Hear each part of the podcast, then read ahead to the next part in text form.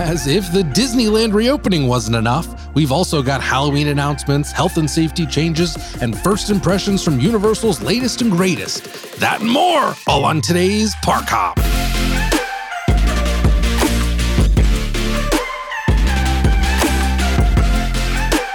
Hello, and welcome to the Great Park Hop. My name is Julian James, and continuing to join us live from the Hall Cave, Halloween costume planning is heavily underway. The man, the myth, the legend, Henry Hall. Hey! Every other week, we get together to discuss the latest and greatest theme park news, happenings, and burning topics from the lands of Disney, Universal, and beyond. Before launching into things, we always like to note that Henry works at the Walt Disney Company. As always, though, his opinions are fully his own. So, Henry, we are in the beginning of March, am I right? May. May. we are in the beginning of May. Whoa. Wait a second. Where are we right now? What where what time is it? No. Okay. We're in the beginning of May. Yeah. Good uh good correction there. So, did halfway to Halloween kind of catch you off guard as well because that definitely was the case for me. I was like, "Oh, yeah, that's right. This is a this is a thing when that announcement rolled through." Yeah, I mean, it was uh, you know, something that I don't generally always think about that they that they did last year, of course, to you know, show us just to remind us that I'm not going to get to go to Disneyland during Halloween. uh, but uh, yeah, I mean, it's something I don't generally think about. Uh, and then it, it pops up, and then it's like, oh, that's nice. You know, at least they had a Yeah. nice announcement this time. So Yeah, yeah. it, it- it's it's a weird thing. Like I'm not 100 percent sure, uh, or I'm not 100 percent bought in on this kind of like you know made up thing that they're they're doing where you know uh, it's halfway to Halloween and they've they start talking about kind of some of the big announcements that they have for at least uh, the parks that they're doing uh, Halloween celebrations at. So yeah, last year was super weird because uh, I mean, if you remember, like we, all of the parks were still closed. You're right. Like it, it felt like an announcement to say, "Hey, don't forget about us. Like, don't, don't, don't count us out quite yet. Still, maybe continue to plan on coming. If not Halloween, then soon. But yeah, the parks are still in your conscious mind. And uh, and man, I remember like you and I just kind of going back and forth, thinking like, is a is Disneyland going to be open by then? I think at that point we were still pretty hopeful that was going to be that was going to be a possibility that Disneyland would be open in 2020 at some point. Um, and and then also, of course, like as an extension of that, would there be any kind of Halloween celebration? So clearly, wasn't meant to be. but uh, but yeah, so it was. It, it's weird to even think about like, oh yeah, last year was was such a a different thing, and so maybe I just have a bad taste in my mouth from last year thinking about all of that. Or like I said, it it just feels like a very weird thing to be in May before like we've even hit like real hardcore summertime and to be like, hey, let's start thinking about Halloween. But uh but that's what we're doing, man. That's what uh that's what they're pushing right now. So yeah, we are uh we're halfway we're halfway to Halloween. And you know, I guess we're starting to see travel pick up. We're uh, we're a little bit closer to normalcy. And we've been hearing about Halloween horror nights going on at, at Universal Orlando. That is that, that's at least been announced. And you and I, and I'm- I'm sure many of other people were thinking, like, well, what exactly is going to be the the Disney plan? Uh, specifically, Disney World. They've been open. Certainly, if they're they did Halloween last year, or at least kind of Halloween light. Was there going to be some kind of event? And it turned out, yeah, like it. There's going to be a, a thing, right? So, as part of this announcement of halfway to Halloween, um, they called out that there will be an after hours event called Disney After Hours, all in caps here, Boo Bash. Not sure the significance of the caps, but they're there. Uh, we don't have a ton of details around this event, but what we do know is that uh, it will take place in the Magic Kingdom on certain nights from August 10th to August 31st. October. It goes through to October 31st, not August 31st. Did I say August 3? Man, Yeah. it's been it's been it's been it's been a late uh been a late night so yeah thank you august 10th to october 31st things are off to a great start right now. Timing will be 9 p.m to midnight again like as they usually do if you don't already have a day ticket and reservation for the magic kingdom on the day that you do have a ticket for the after hours event. You will be allowed in that park two hours early even if you don't have a reservation.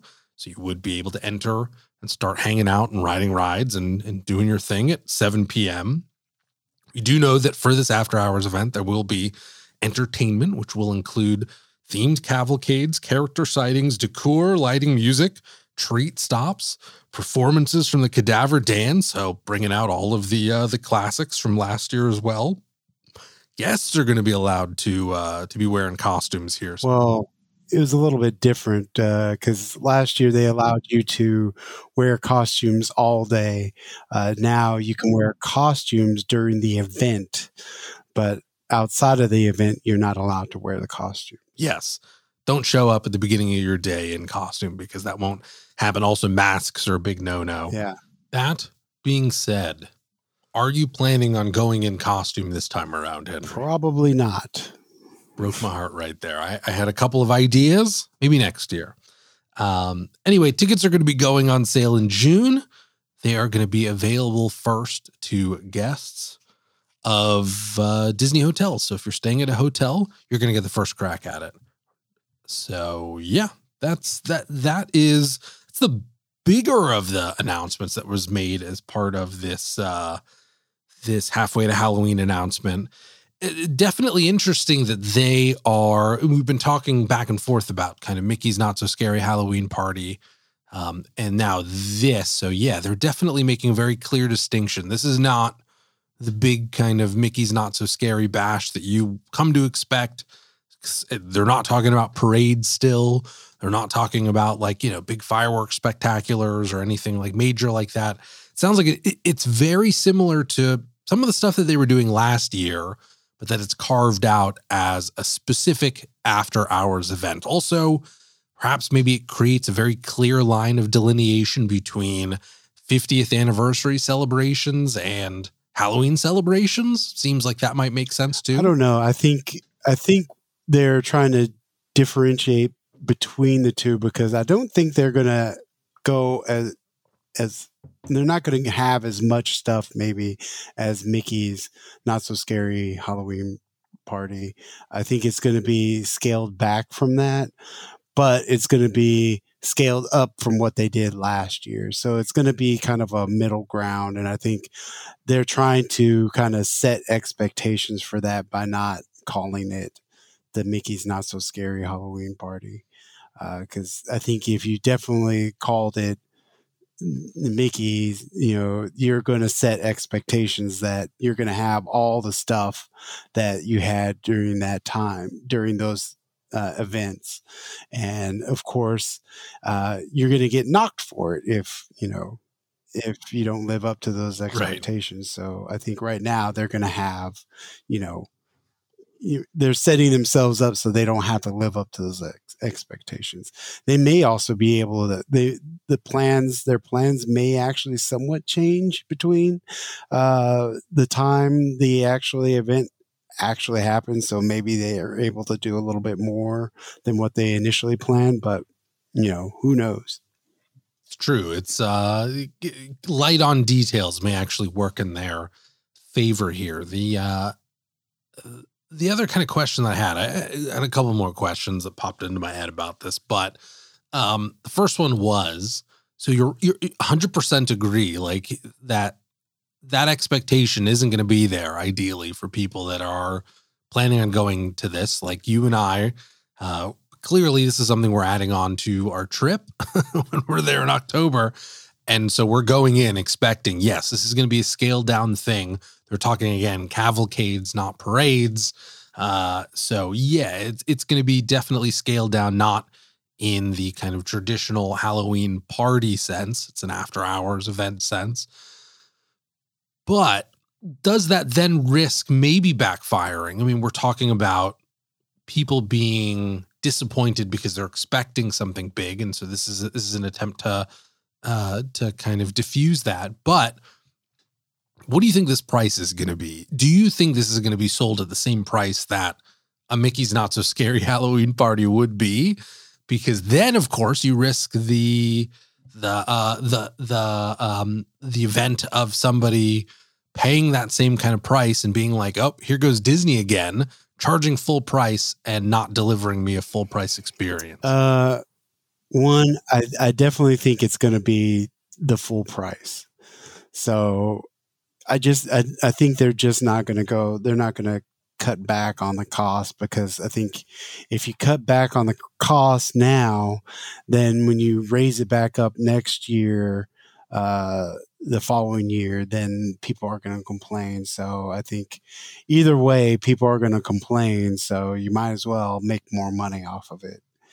Um, so um, yeah, I think I think that was uh, I think that was Chapek's mission statement this year, right? Is hey, they're going to complain regardless. We may as well make that money. Yeah, um, I think they're you know part of it is is is calling it an after hours celebration so eh, they're giving us maybe a little bit more time maybe uh, so that's going to be their kind of like explanation for the cost in, uh, being what it is but uh, i would expect that they're not going to cut the costs uh, for it um, but I do hope that they deliver on it. I mean, the entertainment is is good, but I mean, it it is sounding a bit light. So I want to hear more details of what they're planning on offering during this time. They do say there's going to be treats. Um, and it sounds like they're going to do like specific treats during that time potentially. So, um, those after hour specific after hour treats is always one of those kind of sore spots of I've had in the past of seeing something that looks awfully like cool during the day and you're like, oh, we want to get one of those. But you, nope, unless you're coming to the after hours event, you're uh, not to get one of those.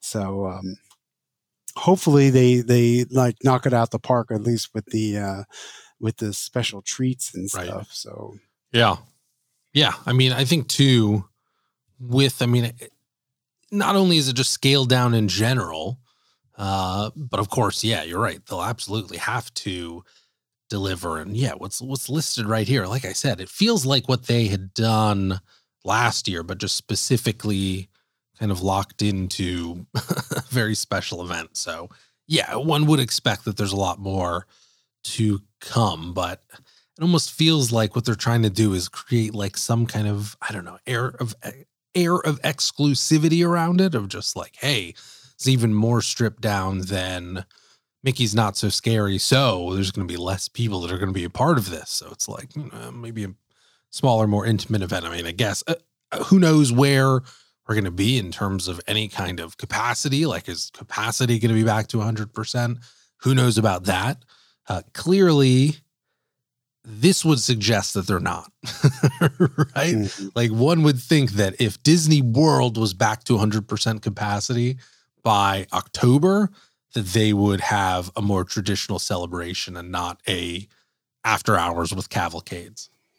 True. That actually makes a lot of sense because if if Uh, capacity is back up to 100%, then there's no then social distancing is probably not an issue anymore. So then they could do a full on Mickey's Not So Scary Halloween party. So I think you are yeah. correct on that. Uh, the other question that I had so, of course, uh, I, uh, obviously for us, especially, but I think in general, in the Disney park world, all eyes are on Disneyland right now. And so I couldn't, I couldn't help, in addition to what was talked about and announced, couldn't help but think about what wasn't talked about and announced. Obviously, uh, Disneyland was not included in any of this conversation around uh, Halloween events or Halloween spectaculars or Halloween anything, right? Yeah. Specifically, Disney World, a, a Disney World event. Um, and so, of course, it got me thinking. So uh, again, because of also because of how excited we were last year about the potential of something like that happening at Disneyland in 2020. Is this what does this mean for Disneyland? Is it a bad sign that we're not hearing anything about that?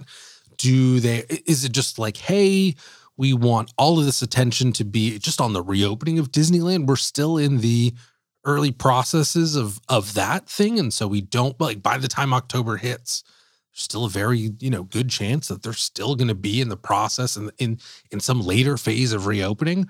Or is it just kind of like hey we'll get to that at some other point later. We really want the focus to be on this disney world announcement. We really want the focus to be on disneyland opening and then that'll be something that they hit at a later date. Like should i be prepared henry for there to be like no celebration around halloween other than decorations at Disneyland? I'm confident that that's going to be there. I think I don't know about anything I else. think um actually I think they are going to do something, but right now I think they're they're stepping out what they're doing because one right now they have um they have the announcement for Disney for Magic Kingdom for now, but then for Disney we have the opening which is big deal. And then right Yeah. after the opening we have Avengers Campus opening up. So I think these are events that they want to kind of like, you know, highlight first. And then come like about July, um, they'll probably like announce something. I think they're also trying to like seeing, gauging how things are going too.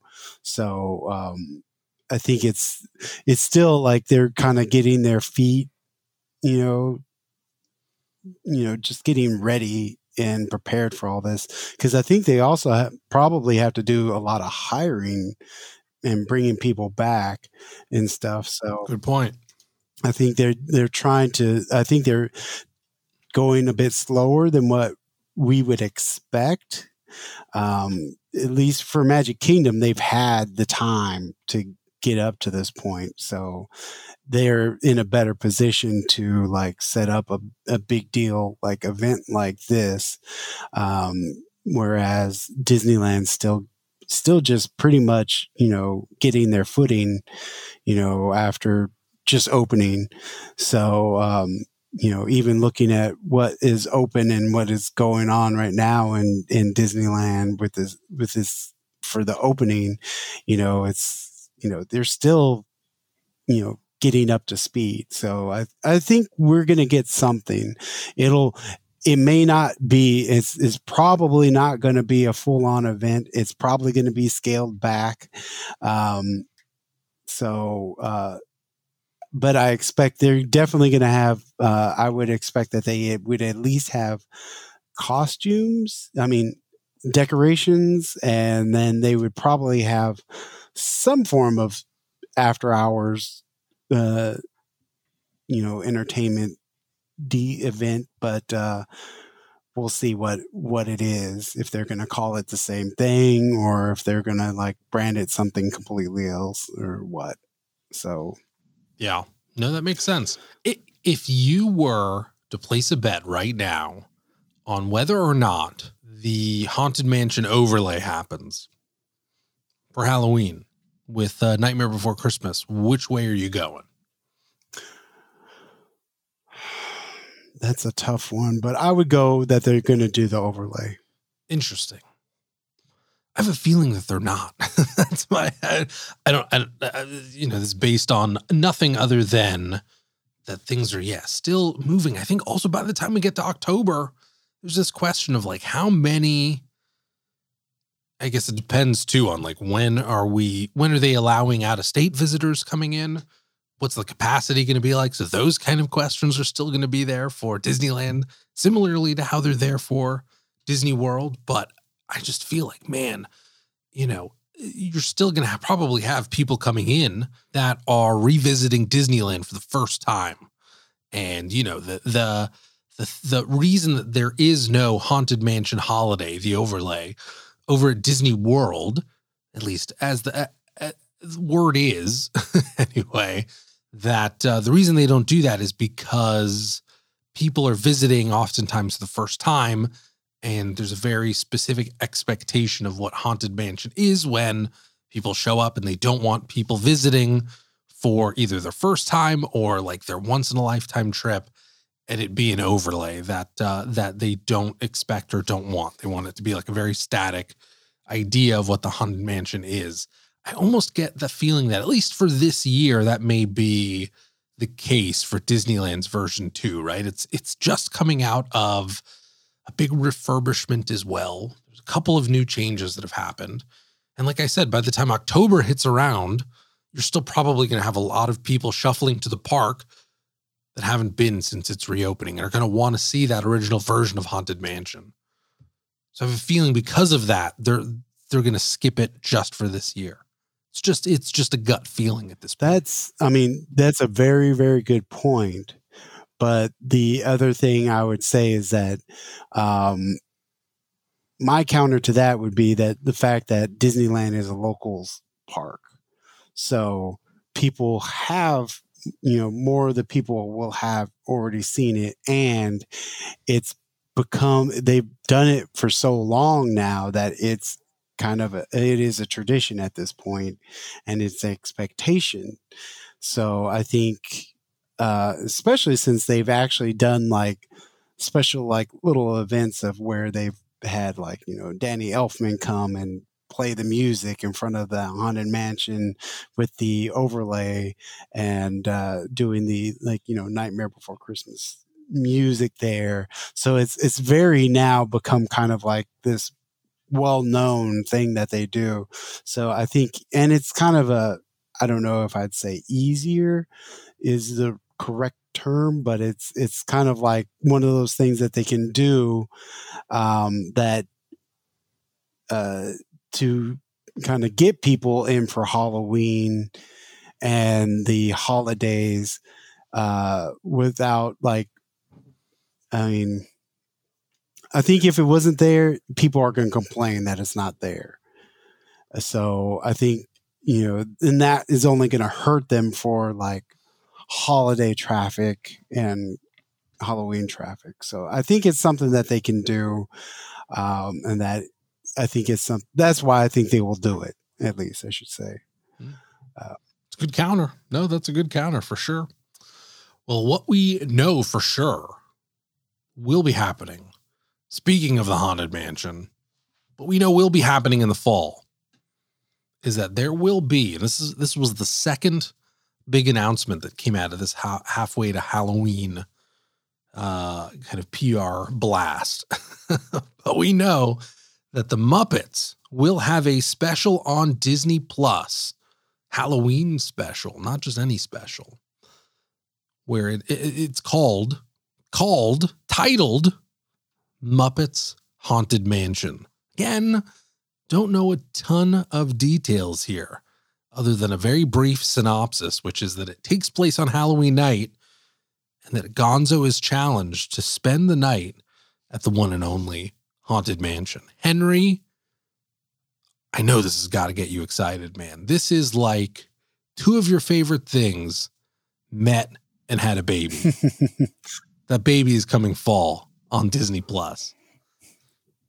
Well, I'm definitely going to watch it. I really like it's it, they were very vague in what they like the the teaser for it was was was even low for like very very minimal even for yeah. a teaser other than like hey we're doing this and then they yeah. gave a bunch of history on the haunted mansion and it's like okay well yeah i kind of know this stuff but what is the the the muppet thing gonna be so like it was kind of a weird teaser but uh I'll I'll still watch it. Yeah. It uh it, it feels like every once in a while, I mean, we complain about this uh, from time to time. I know a lot of people do, but it's like Disney owns the Muppets. It feels like a very underutilized property, certainly within the parks and just in general, right? And so anytime that uh, Disney is like, hey, remember, we still have the Muppets and we're possibly going to do things with them, it's like, oh, okay, I feel obligated to watch and support. so yeah, I don't uh, I don't know how Muppets Now that la- that last series that they did. Um, I don't know how that performed for them, but certainly well enough to do a special. So hopefully this is a good sign of things to come, and we get uh, we get some Muppets, especially like, dude, let's get some Muppet representation at Disneyland. Oh yeah, uh, there's not a ton at Disney World, but at least they've got the uh, at least they've got the the 3D show going over in Hollywood studios. We don't even have that anymore. So come on. Yeah, they it would be nice if they did like a they had like a window they put in in the Hollywood area of PDCA, yeah. and then you would just have like maybe those have some Muppets pop out and do like just like a little little like uh interaction with the you know with the crowds and stuff and you know it would be great you know, it's kind of like easy to do. So, um, yeah. Well, we'll see. Hopefully, hopefully, good things happen with this. Uh, hopefully, this special is great.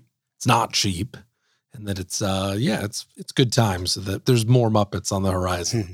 but uh, but yeah, we'll we'll get back to Disneyland in a second here. But before we do that, there are a couple of uh, just quick little updates that are worth discussing from uh, from around some of the other parks. So, firstly, we've got some pretty significant changes coming to the health and safety procedures that we've pretty much had in place since last year when uh, Disneyland and Universal opened with the uh, kind of during the pandemic. I guess technically it even goes back to uh, Disney Shanghai when that opened. These we started seeing like that temperature checks and the social distancing and the yeah yeah we, we all know it's it's all part of normal life right now. But disney world and universal uh, orlando are removing temperature checks by the end of next week. So that'll no longer be a thing.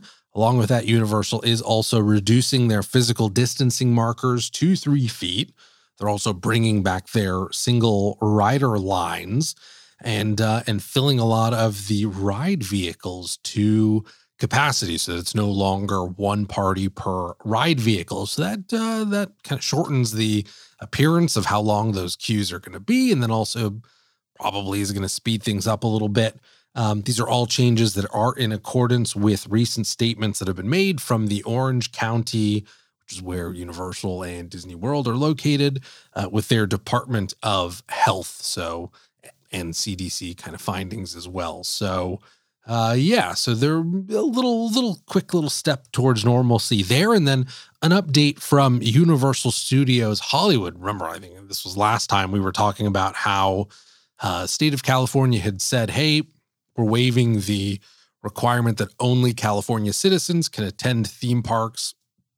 This was like, you know, as that announcement happened, uh, Universal and Disneyland were both seemingly kind of standing firm on their California residents only.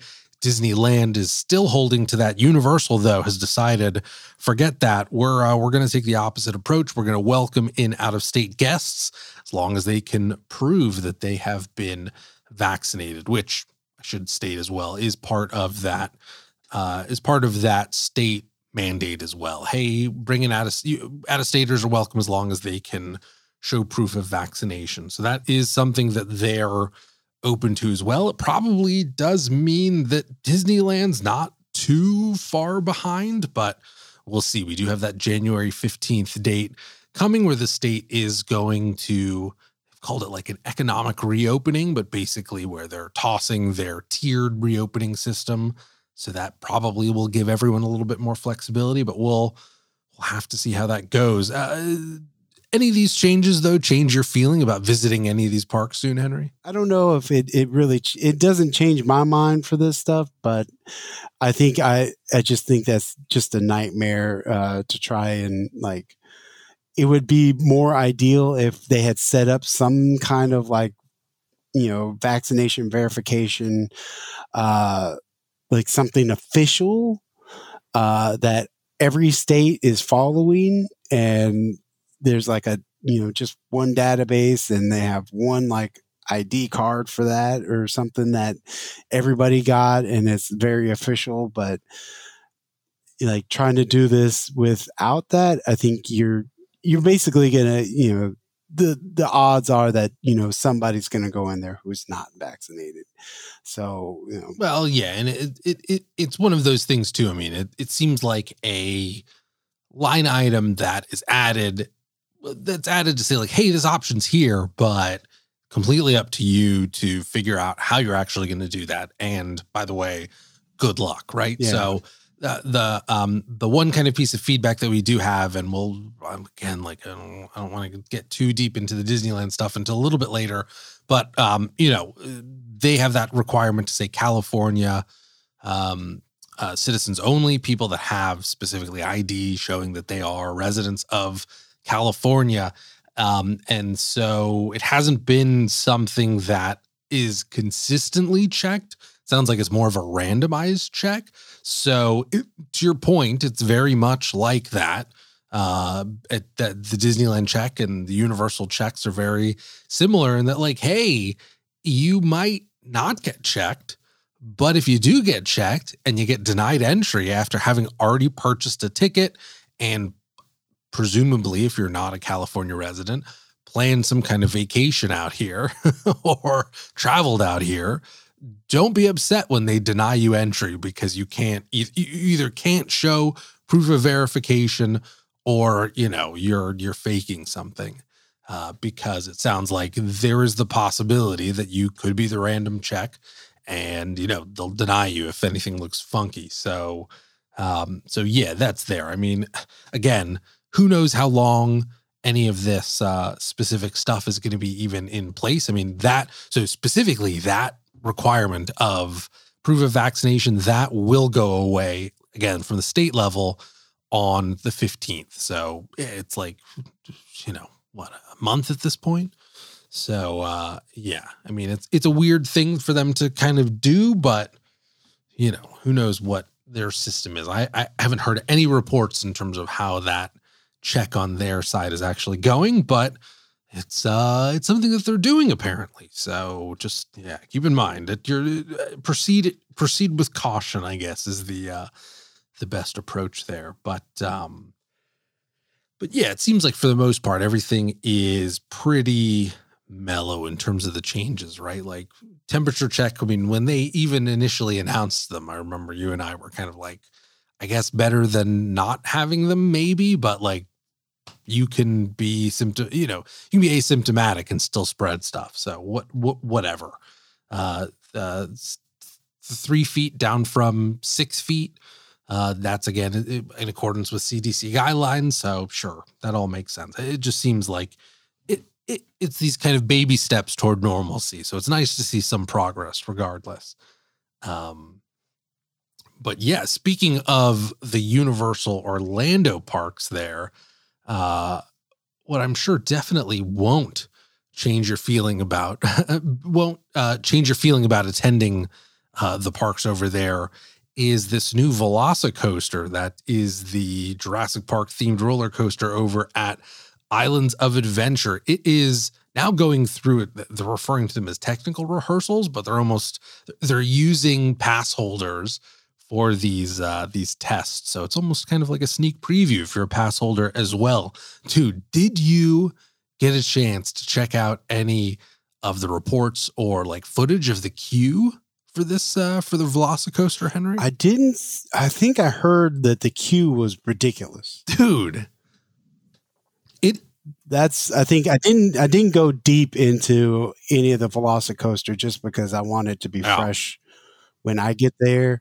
Uh, but I did hear that like uh, like the cues for it were like like ridiculous. Dude, it, they are so well done. And you're right. I shouldn't get too deep into spoilers, but the whole theming of the ride is that you are kind of approaching this uh, this Velociraptor paddock, and this is part of this new kind of um, program that they have where it allows you to kind of get up and close and personal with the velociraptors. And so the theming starts as soon as you pretty much enter that Jurassic Park area. And as you're walking towards the entrance to the Velocicoaster, they've done a really good job of making it seem like you are entering in to this like research facility that is within these velociraptor paddocks, right? Mhm. Like the velociraptor paddocks are on each side of you.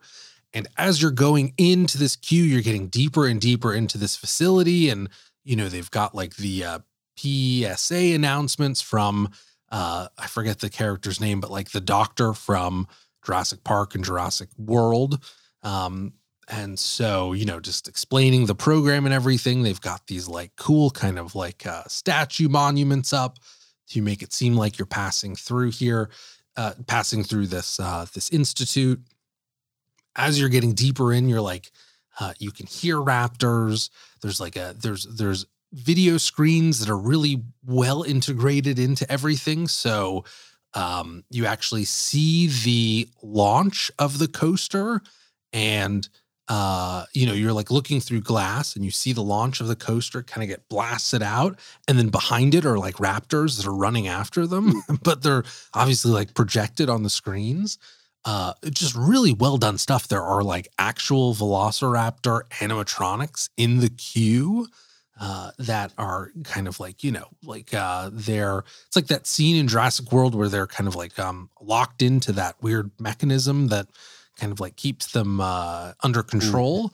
But you know they're like these breathing velociraptors that uh that are right there in the queue. But it, regard like it, it's just so well done.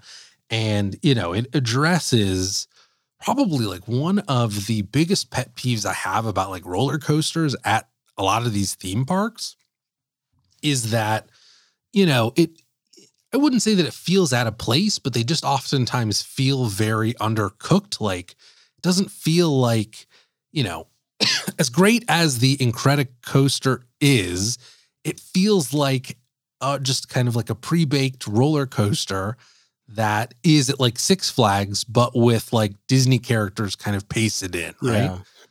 I know that I know that Incredicoaster is like a retheme in and of itself, but it's it's it's like my biggest issue with like you could say you know um Space Mountain is a much much better example of a well done theme that kind of sells this idea that you're in space and they've got all this great theming as you're going through the queue and then even at the beginning and the end of the ride they've got these elements that make that kind of sell this idea Yeah, there's there's no immersion until you actually get on the ride.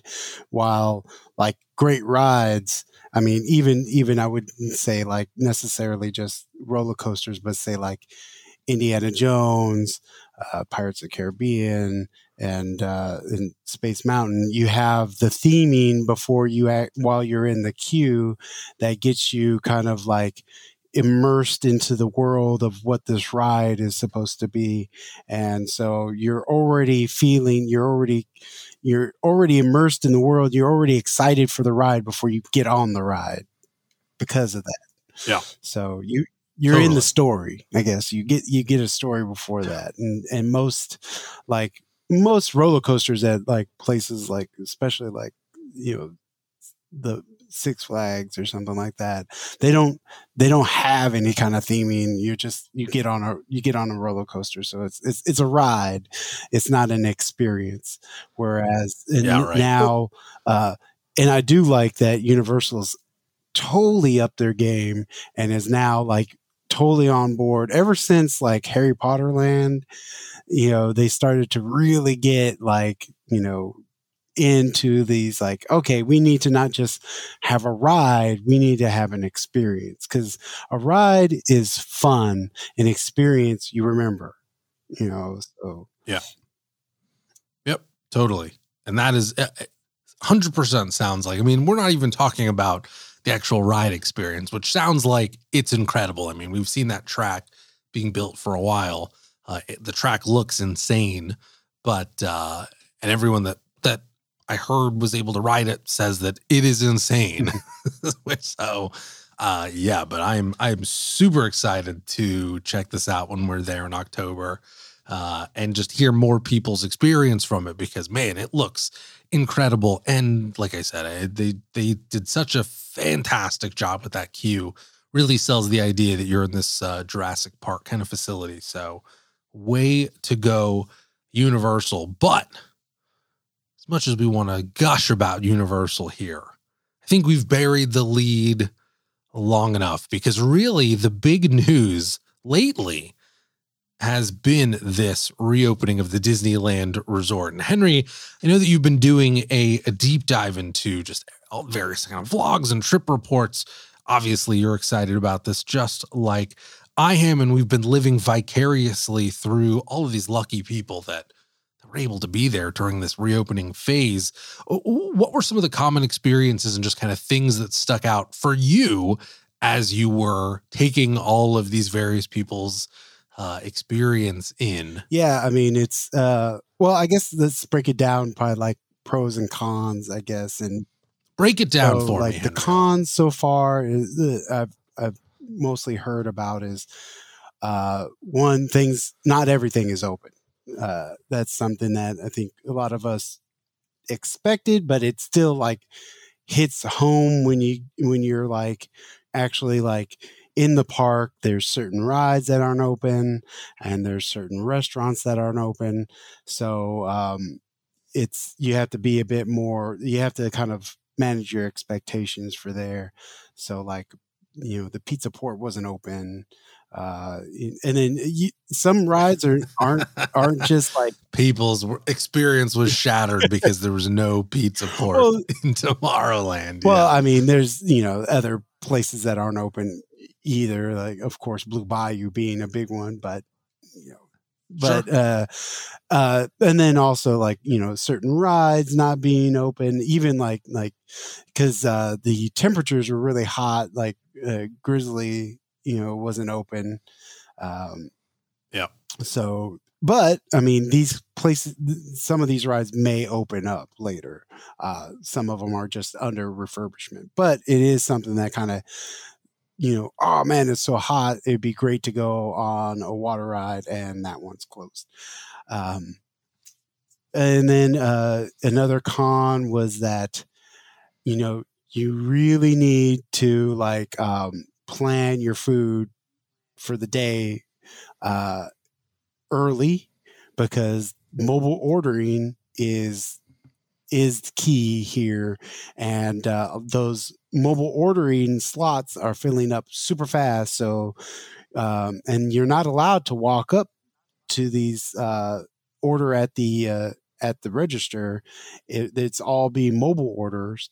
So um, if you want to eat at 12, don't expect to make an, a mobile order at 12 and you're going to get what you want at 12. Yeah. You need to like make your mobile order at like say 10 if you want to eat at 12 to ensure that you get what you want. Uh, yeah, so I, have seen that. Keep keep an eye on that those mobile order windows for sure. Yeah. yeah. Uh, so and um, and then the other thing that seemed to be kind of uh, like a, a bit of a bother and and it was kind of a pro and a con is like of course the the the character meet and greets are you know you're you're not allowed to get up close to them so everything is done from afar so uh, you're going to have to stand in line but you're still not going to be able to get super close. So uh, that's something you have to kind of like uh, manage your expectations and the line to get in, get through security. If you're there at the opening, was ridiculous, and and it was just security because yeah. once you actually got past that and you were in the uh, in that open area between the parks, it was fairly like empty. You know, they were getting you into the park, but uh, supposedly the lines went fairly quick even through security. They were moving along, but they were definitely like very daunting if you were to like just like walk by, you would probably like, I am not getting in that line because they were going down South right. Harbor Avenue. Uh, so yeah. it was, it was, they were pretty long. Uh, but they did move from what they, uh, from what I heard, they did move actually fairly fast. So, uh, now the the pros is that Yeah, give me those pros, man. This is this is what we're here All for, right? so um actually like uh the times that they've uh, wait times for uh rides the longest wait time i saw uh people were reporting was like 20 minutes long so Yeah. uh you were actually yeah, Money. so it was uh, pretty short wait times uh of course the other pros is that people are from reports i've heard sleeping beauty uh the new sleeping beauty like redo is very nice Is- Snow White. Oh, yeah snow white i can't believe i said that It's, it, it, yeah, it's this is the way things are going right now. It's that it's that kind Yeah. of episode. So Snow White's redo is is is really do- well done. Uh, it makes more sense at the end from what people are saying, and even though the line is ridiculous, it actually moves really, really, really fast from what they were saying. Uh, like it went Yeah. all the way like out of like Fantasyland. I think it went into like the uh, the square. I think at one point from what they were saying, but. Uh, uh, it actually moved really fast. Um, and then, of course, uh, the Haunted Mansion was really nice. The the uh, renovations on that was good. Even Indiana Jones, from what I heard, everything was working when they rode Indiana Jones. I know that, Give it about two or three weeks. but uh, the rides were like everybody was liking the, the fact that the rides were were operating and were the updates were good. Uh, Yeah, and the white wait lines were were so so short. Uh, of course, the park capacity was like since it's low, uh, not it's like fairly like looking empty, you know, as far Yeah. as like when it goes comes to to Disney. Um, and it seems like even like uh like it appeared that a lot of people who went to DCA were had uh, park hopper uh, tickets. So after a certain point of time, DCA became even even less like congested because people were going over to yeah. Disneyland after one o'clock. So um, you were able to like people were able to go on the rides like at DCA. I think the people I heard were just they went on everything they wanted to multiple times and still had like two hours at the end of the day to go uh, to do more stuff. So uh, Yeah. the other thing is, is that uh, the Monte Cristo is also being sold at Smoke Jumpers still.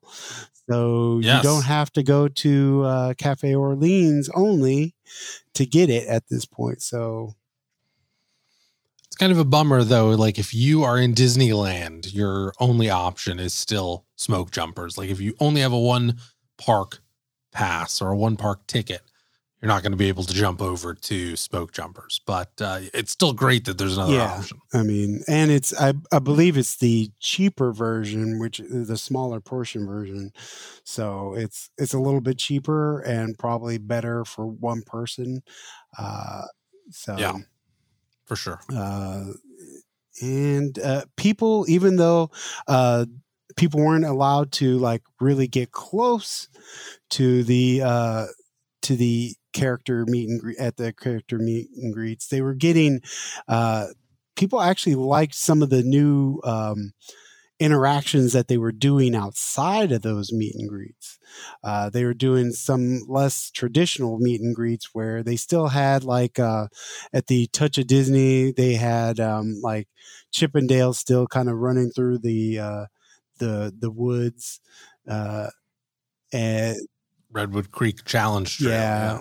They're in that area, and then uh, they had like Frozone like waving at the people on their Incredible coaster. So it's like a little more kind of accessible and a little bit more natural uh, meet and greets that people kind of liked of the characters. So Yeah. it's kind of a pro and a con. You can't get close, but they're out doing other things as well. So it's a little, you know, you get a little bit better uh, interactions with them a little bit. I don't know.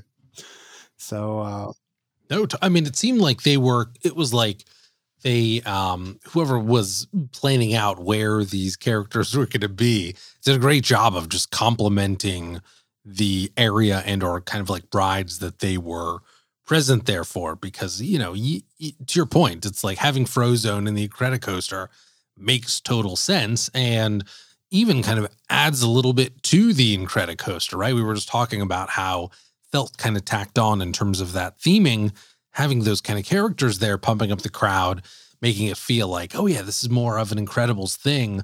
Uh seems like a, a, a major ad. So yeah totally. It makes makes total sense what you're saying. Yeah, the only thing is, is that uh, I don't know why, but for some reason, uh, maybe some, maybe they kind of dropped the ball when it came to Stitch, but they put Stitch like so out of the way um, that it was kind of like he was just kind of hidden away over by the um, uh, that area that usually has Miguel over for from Coco. oh yeah. Um, right. But Stitch was over there. And it was just so weird and so out of the way that it's like nobody's gonna know he's really here you know? Yeah. So Uh, but he's just the wild card in the rotation. yeah. So i think uh, those are the main like uh, pros and cons. Otherwise you know everybody was like enjoying it and enjoying the low capacity uh, was was a big deal like but of course as you can probably figure out the reservation uh, food was kind of the the big deal like that was like people were kind of more irked about because you know either like you're not going to be able to get the reservations are hard to come by or the the um you know the mobile order windows are are like super late for when you're wanting to eat. And then um and then like even I've he- I heard that there was like some instances where uh I guess like one the um the booth across from uh the chicken where you get the chicken across from the Midway Mania it opened up late like around 12 Oh, yeah, it opened up 12 at 12 and then like somebody rolled in there and I guess they got all 10 of the like food that they had just prepared for the opening and anybody who wanted anything else had to wait like another hour before they had more uh, chicken wing, chicken leg.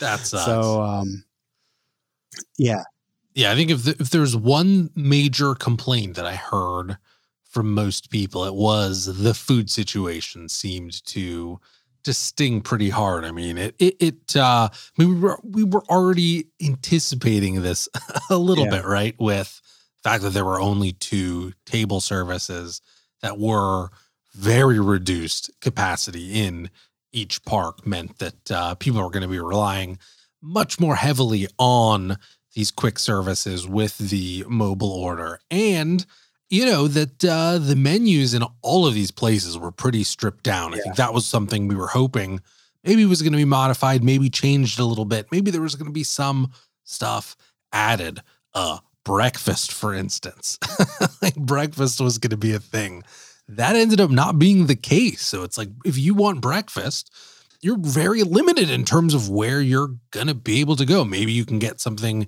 sweet at the uh, Jolly Holiday Bakery. Maybe you'll be able to get something at Starbucks. But that just meant that during the morning time, those places were crushed. Uh, and, you know, yeah, like it's it, mobile order is a really convenient thing during normal times. But if everyone's doing it, this was this was a complaint I'd heard at uh, Touch of Disney, which which is kind of surprising that uh, that Disney didn't didn't fix this. But yeah, with everyone mobile ordering, it meant that uh, yeah, there were very long lead times from when you were ordering to when you were picking up if you were not very early in the morning, and so that uh, that's kind of a, a disappointment. It sounded like what they did do, at least for some of these table service places, is because all of those reservations just banged out immediately. Um, and people just snatched them up within like the first hour of them being available for most of the dates that were open. It sounds like they did implement a uh, a walk up wait list where you could put your name and they had like a certain amount of slots throughout the day. And you know, if you, you you could look, I think they even added something to the app where it showed you, hey, if you add your name to the walk up wait list now, it'll be like a 60 minute wait or something like that. So um, so there's a little bit of flexibility there. Again, like you have to be very on your game. it has to be a major part of something that you're targeting. Uh, in order to do that, you also have to be very flexible in terms of when that timing occurs. But uh, but yeah, that seemed like that was that was a major bummer for a lot of people, and it, I think that makes total sense, yeah. right? I mean, it's it's tough because I mean, it, you know, you may never you may not be necessarily like ready when you're like when are you going to be hungry you know and now you got to really plan out when you're going to be hungry and then you got to like stay on top of like oh is, is this place going to have availability when i'm hungry or it's going to be available when i'm not hungry anymore it's like you know it's just one of those things that is just another complication in in the day that you don't I mean, food is one of those things that you don't want to really have like uh, be overly complicated, but yeah. Well, and Disneyland like goes out of their way to to uh, kind of stand out when it comes to their food scene yeah. again because they want those locals to keep on coming back for their favorites. The other things that stood out for me, so uh, you hit on most of the the the kind of biggies here, but uh, there were just some some wild uh, extended queue layouts oh. that that happened. So, uh, you know, so uh, Indiana Jones was pretty wild, and that you know because their queue is so long anyway, but it's indoors, and the big rule was uh, all of the queue waiting has to be outdoors. So you can't have like people piled up in these indoor areas. So for a ride like Indy, where probably like two thirds of that queue is inside uh, or at least inside the uh, the queue building. Um, you know that that that creates a problem, and so they had their extended queue snaking up uh, through the Jungle Cruise kind of upstairs mm-hmm. area and downstairs area, and even though the Jungle Cruise is closed right now, so no big deal. Um, and then the the other interesting thing, so uh, this was something. This is a callback to a very long time ago when maybe the parks first closed um, you know, with the addition of Rise of the Resistance, we had this concept of a virtual queue that was introduced with everybody, mm-hmm. right? And there was there was stuff added in the app. There was something there was like a menu added in the app that suggested that there would be the potential of other virtual queues for other rides that might open up at some time. This was a big this was the initial speculation for how Disneyland was going to reopen was that all the queues were going to be virtual so that nobody was kind of slammed in with one another waiting in line, that everyone could just be somewhere else in the park and wait in their virtual queue. There hasn't been any announcement about this until just now with Indiana Jones. There is a virtual queue set up for Indiana Jones, uh, the ride. So uh, they, they basically say during certain really busy points on the ride, they're going to open up a virtual queue for it. And it's handled much in the same way as Rise of the Resistance, in that you uh, get kind of a, a, boarding pass number. I, they might call it a queue position. I don't remember if it's called a boarding number either, but or as well. But yeah, so you have a number, and they kind of tick through numbers throughout the day. And once your number is called, then you're good to go, but that does mean that you can only be in the virtual queue uh, once per day. So if that means that for whatever reason, the Indiana Jones is using virtual queue for the rest of the day, and you've already ridden it once through the virtual queue system, you will not be able to rewrite it. Uh, also worth noting, though, too, you can be in the virtual queue for both Rise of the Resistance and Indy at the same time, but pretty wild, dude. We've got a whole nother virtual queue ride that's actually being used right now. So that that that system is being proved out as we speak. It'll be interesting to see how much they they kind of leverage that, how much they use it for Indiana Jones throughout uh throughout uh you know this this kind of reopening phase. Especially it'll be really interesting to keep an eye on it when capacity increases uh, because it's already pretty wild. It's just going to get more wild. Also, does that mean that when capacity increases, that more rides are going to be added to that virtual queue system? I guess. I guess maybe it won't be an issue because we'll be able to queue indoors by then, so maybe it won't be as as big of a deal. But uh, pretty pretty wild to see this uh, this system actually come to fruition. There are other rides that are going to be using boarding passes, and that Indiana Jones is the first one. So, how about that? Well, I mean, they could extend it into uh, into Avengers Campus for Spidey. So, um, yeah, that's right for sure. I mean, in, good point. That that that will probably be the next one that gets Yeah. added. So I think this is this is proving out until like you know come June fourth, and then you may see Spidey appear on there. But uh, yeah, it's uh, I mean it's it's good, but I don't think I like the idea of being limited to only one ride. You know, in the day.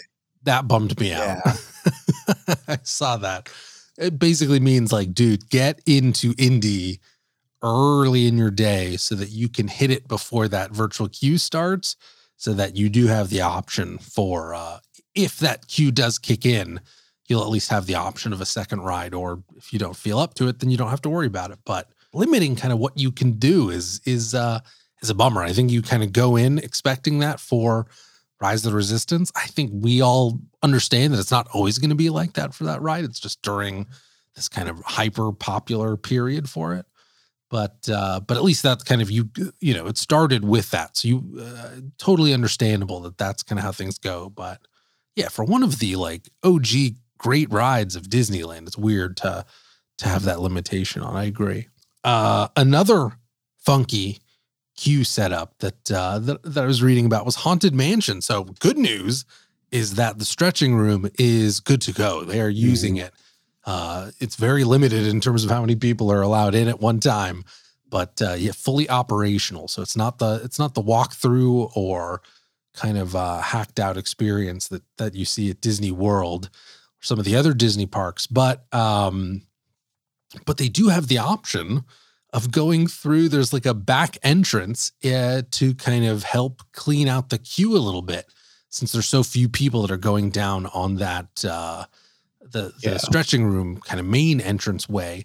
They have this uh, kind of like side entrance in the mausoleum. So it sounds like they're asking for volunteers, and it basically you walk through this. It's kind of like down steps. It looks like it was maybe kind of like a cast member entrance that now has been kind of uh, very lightly themed up a little bit with like some portraits and, and Mhm. vases with some flowers in it, you know, kind of like lilies, whatnot, well themed flowers uh, along the way. But it, it drops you off like right at the dune buggy entrance. So you skip the stretching room, you skip that kind of hallway uh, walkway that you walk from the stretching room to the dune buggies. Uh, so, but interesting, very, very strange that they're doing that. But it also does answer the question of do they have another way of getting down there other than the elevator? They they do. It sounds like yes, yes they do. So uh, so yeah, that's being utilized. I might when I'm down there, man, I might end up just asking if I could do that one of my rides because it seems like such a unique kind of way of doing things. I have to imagine that this is a very temporary kind of setup. So why not? While uh while the getting's Yeah, good. it definitely sounded like it was the if you wanted to get on the ride, it was the quickest way to get on the ride. If you were going to if you wanted to go through the stretching room, they were only letting like five groups in at a time, and that was gonna like cause you to wait. So um, Yeah. but yeah, I I definitely agree. I would probably want to do both as well. I would want to do both as well. I just you know Yeah, man. see what they they said. Why up. not? Take advantage. So Who knows if we'll ever be able to do that again? It's uh, you know, you got to get it while it's good. The uh the other weird kind of thing that I saw mentioned a bit. This was this was uh this kind of took me on an emotional journey because we've talked about over and over and over this. I think we even we were talking about this last episode about how dark previously uh, a lot of these Disneyland dark rides have become, and that most recently the Haunted Mansion had become brutally dark where it was like what's going on guys? Like you, we got to turn some stuff up right? We got to we got to we got to adjust these light switches because things are things are feeling a little bit dim Mhm. right? So we were very curious to see is any of that going to be addressed? Uh and so at first i think this was from maybe the cast member preview i heard a few comments saying about how vibrant everything looked and i was very excited i was like okay great this is what i'm talking about I want that vibrancy. Like I, I don't want it to be like light, light, but I want things to kind of have that nice glow to them that makes it feel like, you know, yeah, you're looking at some you're looking at some paranormal stuff going on. Um, and so I was very excited to hear that. And then once everything opened up, I've heard nothing but people talking about how dark all of these dark rides seem. Peter Pan, Snow White, Pinocchio, Haunted Mansion. Everyone has been complaining. Well, I shouldn't say everyone. I've seen a lot of complaints about how dark these rides are. And there isn't an answer on this. Obviously, you're not going to get an official answer. It seems like the most common guess that people have is that because where everyone's now queuing outside, nobody has that moment to adjust their vision, right? Like you're you're still kind of adjusted to the outside super brightness. You go inside to a very dark ride. your eyes haven't had a chance to adjust before things start up. And you're kind of adjusting mid ride, maybe midway through, things get uh, a little more normalized. Maybe not. Maybe if it's a short ride, you, you kind of go through, blow through the whole thing with it feeling very dark. But uh but yeah i saw a lot of complaints about how dark especially the haunted mansion was from a lot of guests that were there during normal opening time. So my heart sank hearing that a little bit. I mean hopefully it's just like eyes adjusting uh to darkness and when things open up a little bit and we're able to queue inside a little bit more then uh that'll be solved there definitely means that the first go round with Haunted Mansion, I'm going through that stretching room, hanging out there long enough for things to adjust, taking my time in that hallway. But still, I don't know, Henry. this is not what I want to be hearing before uh before a trip. It's not what I want to be hearing after this major refurbishment about how dark everything still looks. Yeah, I mean, we'll, we'll just have to see for ourselves. But I think you, you do bring up a really good point because, yeah, everybody is having to queue outside. Like that was one thing about the the Snow White Snow White ride is that you know that queue part portion that was inside, they had everybody outside to avoid that. So Yeah. you're not getting your your vision to adjust until like you're you know too far into it um so yeah that would be the uh the argument to make sure that you go through the stretching room and adjust your eyes Yeah. Yeah. But anyway, th- those were the things that really stuck out for me. I mean, and all of that is in addition to just a lot of people feeling really good about being back in Disneyland again and really enjoying kind of the moment of just that collective moment of being with everybody in this park after so long, you know, for over 400 days. Uh, so it was really nice to see. A lot of people were saying, like, you know, it, it's weird being back with masks and all of these different procedures in place, but that it still felt like that magical Disneyland uh, that that that we all kind of recognize. So good times. Uh, super excited to to have Disneyland back open again. To have people being back in that park again. Can't wait to be one of those people. Clock is ticking.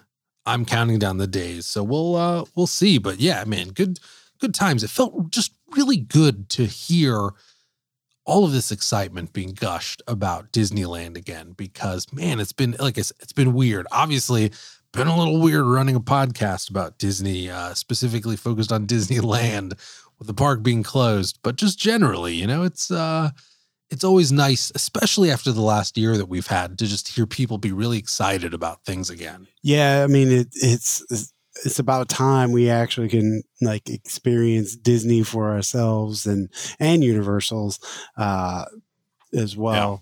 Um, it's just been just far too long, and, and you have all this like build up anticipation for, you know, new rides and new lands, and and it's just been you know the delay of you know i guess you know the shutdown basically like you know and then all these times they had like like last year when they did the you know halfway to uh, to Halloween just that just you know building up that excitement and then the letdown at the end when when it wasn't open uh, so yeah a lot of excitement you know coming and a lot of stuff to look forward to um, so yeah I, I think this is i mean regardless that we're still in kind of pandemic mode, I think there's a lot to look forward to uh, this year moving forward. So it's nice.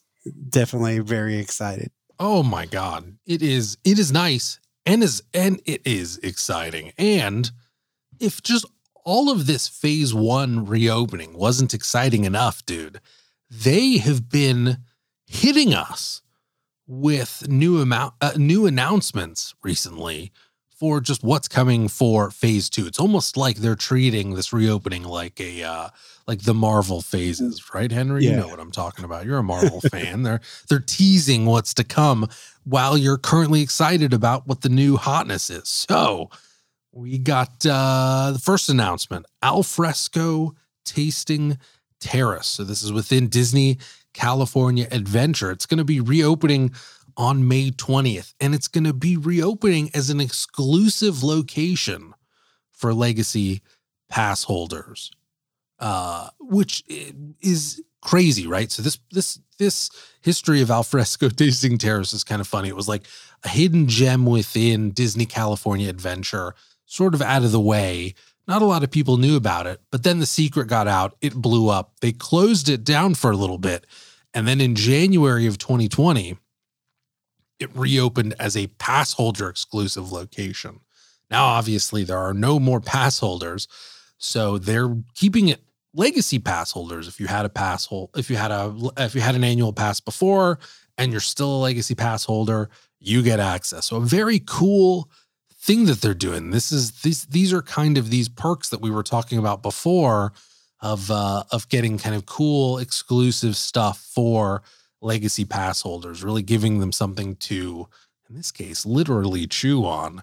Uh, so that is yeah, it's going to be opening May twentieth. So this month that place is going to open. That's uh, that's good times. Yeah, I mean they uh, legacy pass holders get something like specifically for them I'm I'm gonna plan on stopping by. I'll I'll give you my report.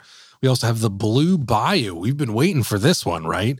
That is reopening on May 27th with reservations starting on May 18th. And the new menu has already been updated online.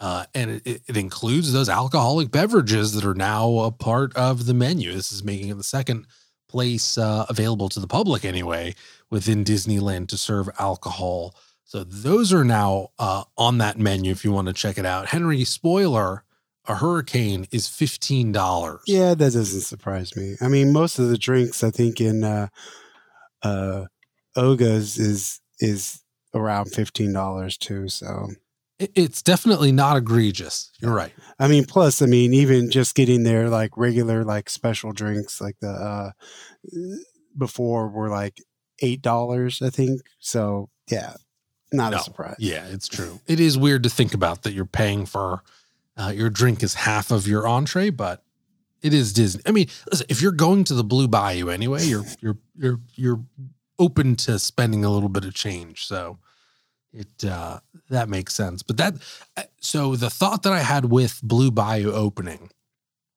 and this is the same case with Alfresco Terrace, uh, Tasting Terrace as well. A little less so for that than Blue Bayou. But the, nice thing is, these will be additional dining locations, specifically table services that are opening up at these parks. Hopefully, I, am confident this is the case with Blue Bayou.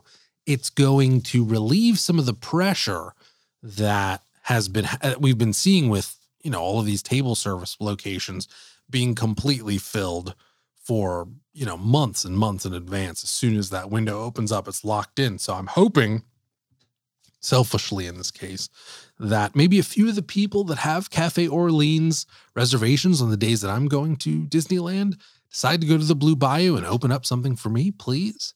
Please, I want to go to Cafe Orleans. That'd be great. But uh, but I think just in general, having more options for people is is not going to be a bad thing. It's going to relieve. Uh, it's going to open up some spots for people to go, especially people that want a Monte Cristo, because there are now two locations serving that within Disneyland. So that's uh, can't complain. Yeah, I mean, you know, definitely Blue Bayou being open is is a good thing. Them se- serving alcohol is just going to drive up, you know, you know, people's uh, interest in going there. So, uh, I mean, it's just going to wind up being, yeah, it's going to be harder to get into Blue Bayou, but maybe easier to get in Cafe, Cafe Orleans. Or, uh, worst case scenario, it's hard to get in both, which I think is probably going to be more likely the uh, the trick. Uh, yeah. So, for sure, man. Uh, knock on benefit to this is that uh, you uh, no longer go through the intro to Pirates of the Caribbean with an empty restaurant. Uh, that that feels wrong. Yeah. Feels like there needs to be people in the Blue Bayou when you're riding Pirates of the Caribbean. But that, like I said, that's a knock-on benefit. Uh, and uh, so uh, another another fun update here. Uh, the Paradise Pier Hotel, which is that third. Uh, it's not really a value hotel. It's the less expensive uh, hotel choice if you're looking for an uh, an on-site Disney run hotel at Disneyland. Uh, less expensive being like you know three to four hundred dollars a night, but uh, that's going to be reopening June fifteenth. Uh, interestingly enough, this date was uh, was curious to me because that is the exact date that California has said that they're reopening their economy, that this tiered entry, which is restricted uh, people and is currently restricting capacity at uh, all of these parks in California, that's going by the wayside. So it's going to be completely up to Disney and Universal to decide to do whatever they want to. So interesting that that is the date that they've chosen to reopen it. Makes me wonder if that is also the date that capacity is going to tick up a little bit. It's something we've thought about that maybe that's going to be the case. Seems to seems to be a, a little more fuel to the fire. Yeah, here, I huh? think they're definitely going to uh, up capacity. I don't think they're going to go to like full capacity. Uh, they're not going to. I don't think they're going to rush it because, but I think they're definitely going to like maybe they go from 25 to 50% capacity. Uh, so you know, it's gonna it, it's definitely uh, you're right. I think uh, they are going to up capacity. Um, otherwise, uh, why open up another hotel? You know, exactly. Yeah, totally. My thoughts exactly. Uh, yeah, it'd be wild to think. I mean, twenty five to fifty seems seems like a big jump, but who knows? I mean, if the parks are really this empty and they're in a good place, why not, dude? I mean, you got to fill people you got to fill some people in that uh, that uh, hotel, and they're and if people are staying at that hotel, they're going to the parks. Yeah, there's no question about that. So uh, so yeah, that uh, that could be the case for sure. And then uh, and then finally, last but certainly not least, yeah, the president of Disneyland, Ken Potrock, he made a couple of significant announcements on a D25 podcast. But he said, first of all, Jungle Cruise is going to be reopening this summer. And this is the Jungle Cruise with all of these cultural sensitivity train uh, cultural sensitivity changes that have been done. Uh, Disney World, of course, they've been keeping the ride open as they've been kind of piecemealing uh, these changes throughout. Disneyland, they decided let's just keep let's just keep it closed, especially since uh, they presumably started work before the parks even opened. Gives them a shorter time period that they can bang it out and have it ready for the summer. Sounds great. Very curious to see how that's going to look, but nice to see that we have a confirmation. It's it's not long uh, at all that we'll have to wait before we see some of this. And then the last piece of news, mm, perhaps the most interesting piece of news here, is that the new and improved Disneyland membership program will be launching by the end of the year. That's uh it's pretty significant, man. We were thinking it would be a little bit longer, but it seems like I, mean, again, guesstimate on my part. I'm very curious to see how much I, w- I would be curious to to hear, and we'll never know this for sure, but I'm curious how much the I don't want to call it lack of interest, but the uh, the wide open availability for so many of these reservations. I'm curious how much that influenced. It. I would, at least the timeline, and that we saw this year as opposed to maybe yeah, I think I, I definitely agree that. Um, I think that was my assumption as to why a lot of the for the wide open availability is that people just didn't want to like throw that money away for I mean it's not throwing money away buying the ticket but you know they would rather put that money that they would put towards a ticket to getting like an annual pass you know or sub whatever sort of thing that they come up with uh Yeah. because otherwise yeah if you if you're buying a ticket now and you're you know they announce it like two weeks from that after that you know months after that you know that money was basically kind of you know wasted you know you can't put that back to the uh, the annual pass so. So Sure. i mean yeah, And- and- yeah. Since uh, you know most of the people are you know are locals you know they're going to be like hey i'm going to go to the park multiple times throughout the year so i'd, I'd rather have the annual pass than than have the uh or whatever it is than have like the single one-off ticket uh it's just makes smart money Sure. And certainly if they they weren't planning on holding off before, they're definitely doing that now, right? Like there's no way if you had it in your in your mind like, "Oh, I'll go a few times or something like that a year." And now all of a sudden this announcement happens. You're like, "Well, you know what? Maybe maybe if I go once right now, that can uh I can hold off until end of the year, maybe early next year."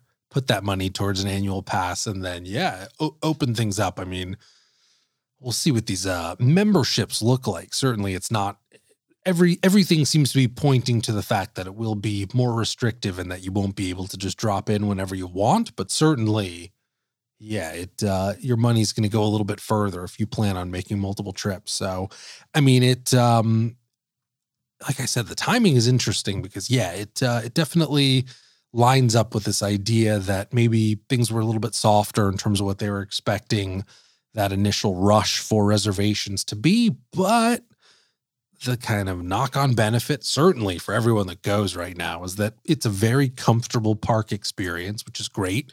Something that I know that Ken Potrock has discussed before. The fact that like three hour waits, I believe Chapek mentioned this as well. Three hour waits for a ride is is is is a sign not of success, but of of something is is wrong in the way that you're kind of planning the flow of the park. That that is less desirable than you know uh, uh, just kind of a general flow of people from rides to ride. That that maybe things are a little bit more comfortable as opposed to the crunch that we've just come to expect from any kind of peak time frames, which again has been like growing in terms of what that. Uh, what the uh, what the extent of those peak timeframes that we're seeing at Disneyland. The, the, the you know we've been seeing that increase over the years. I agree. It, it just sounds like if you're standing in line for so long, you know, people who saved up throughout the year to make a big trip vacation, they're going to have kind of a a less than stellar like vacation and trip to like remember you want you want them to have a bit more you know they don't want to just remember the ride the the line they were in for the ride you want them to remember the ride so it, totally. And so now with the as we're kind of approaching slowly this question of well, when are they going to open it up to out of staters?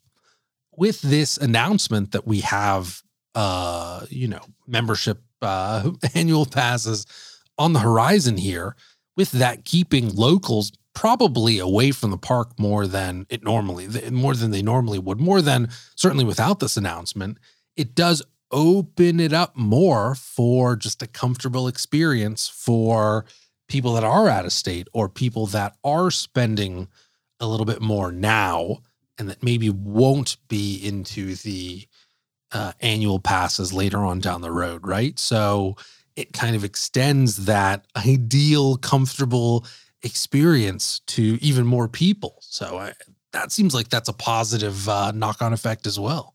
It'll be man, it's so interesting to see just how all of this is uh, is unfolding. It's definitely not, I think, how any of us would have predicted it with uh, with capacity being what it is, and not as many people jumping on the reservations immediately as we thought would, and these uh, passes coming in sooner. But it, I mean, at the end of the day, it all seems to be you know a, a, positive thing like people are enjoying themselves more in the park and you know that i'm not going to complain about that oh no no i agree it's it's it's at a point where like you know it, it looks like people can really enjoy themselves um it's not perfect but it's it's really close to perfect they just need to. They just that. need to have like food availability to be not such a, a hassle. But uh, you know, I'll yeah. take a. I'll take the le- lower crowds. yeah, and you know what? After a couple of fifteen dollar hurricanes, it's all good, baby. that just about does it for today. Remember, you can catch the Great Park Hop each and every other week on Apple Podcast, Spotify, Stitcher, or whatever your favorite podcast service just so happens to be. As always, if you made it this far, you're hopefully enjoying the podcast. So don't forget to subscribe, leave us a review, and hit that like button. This has been episode 52 of the Great Park Hop, and we'll catch you in two weeks. Until then, stay healthy, everybody. Henry, you take care, big guy. You too. Take care, everybody. Bye.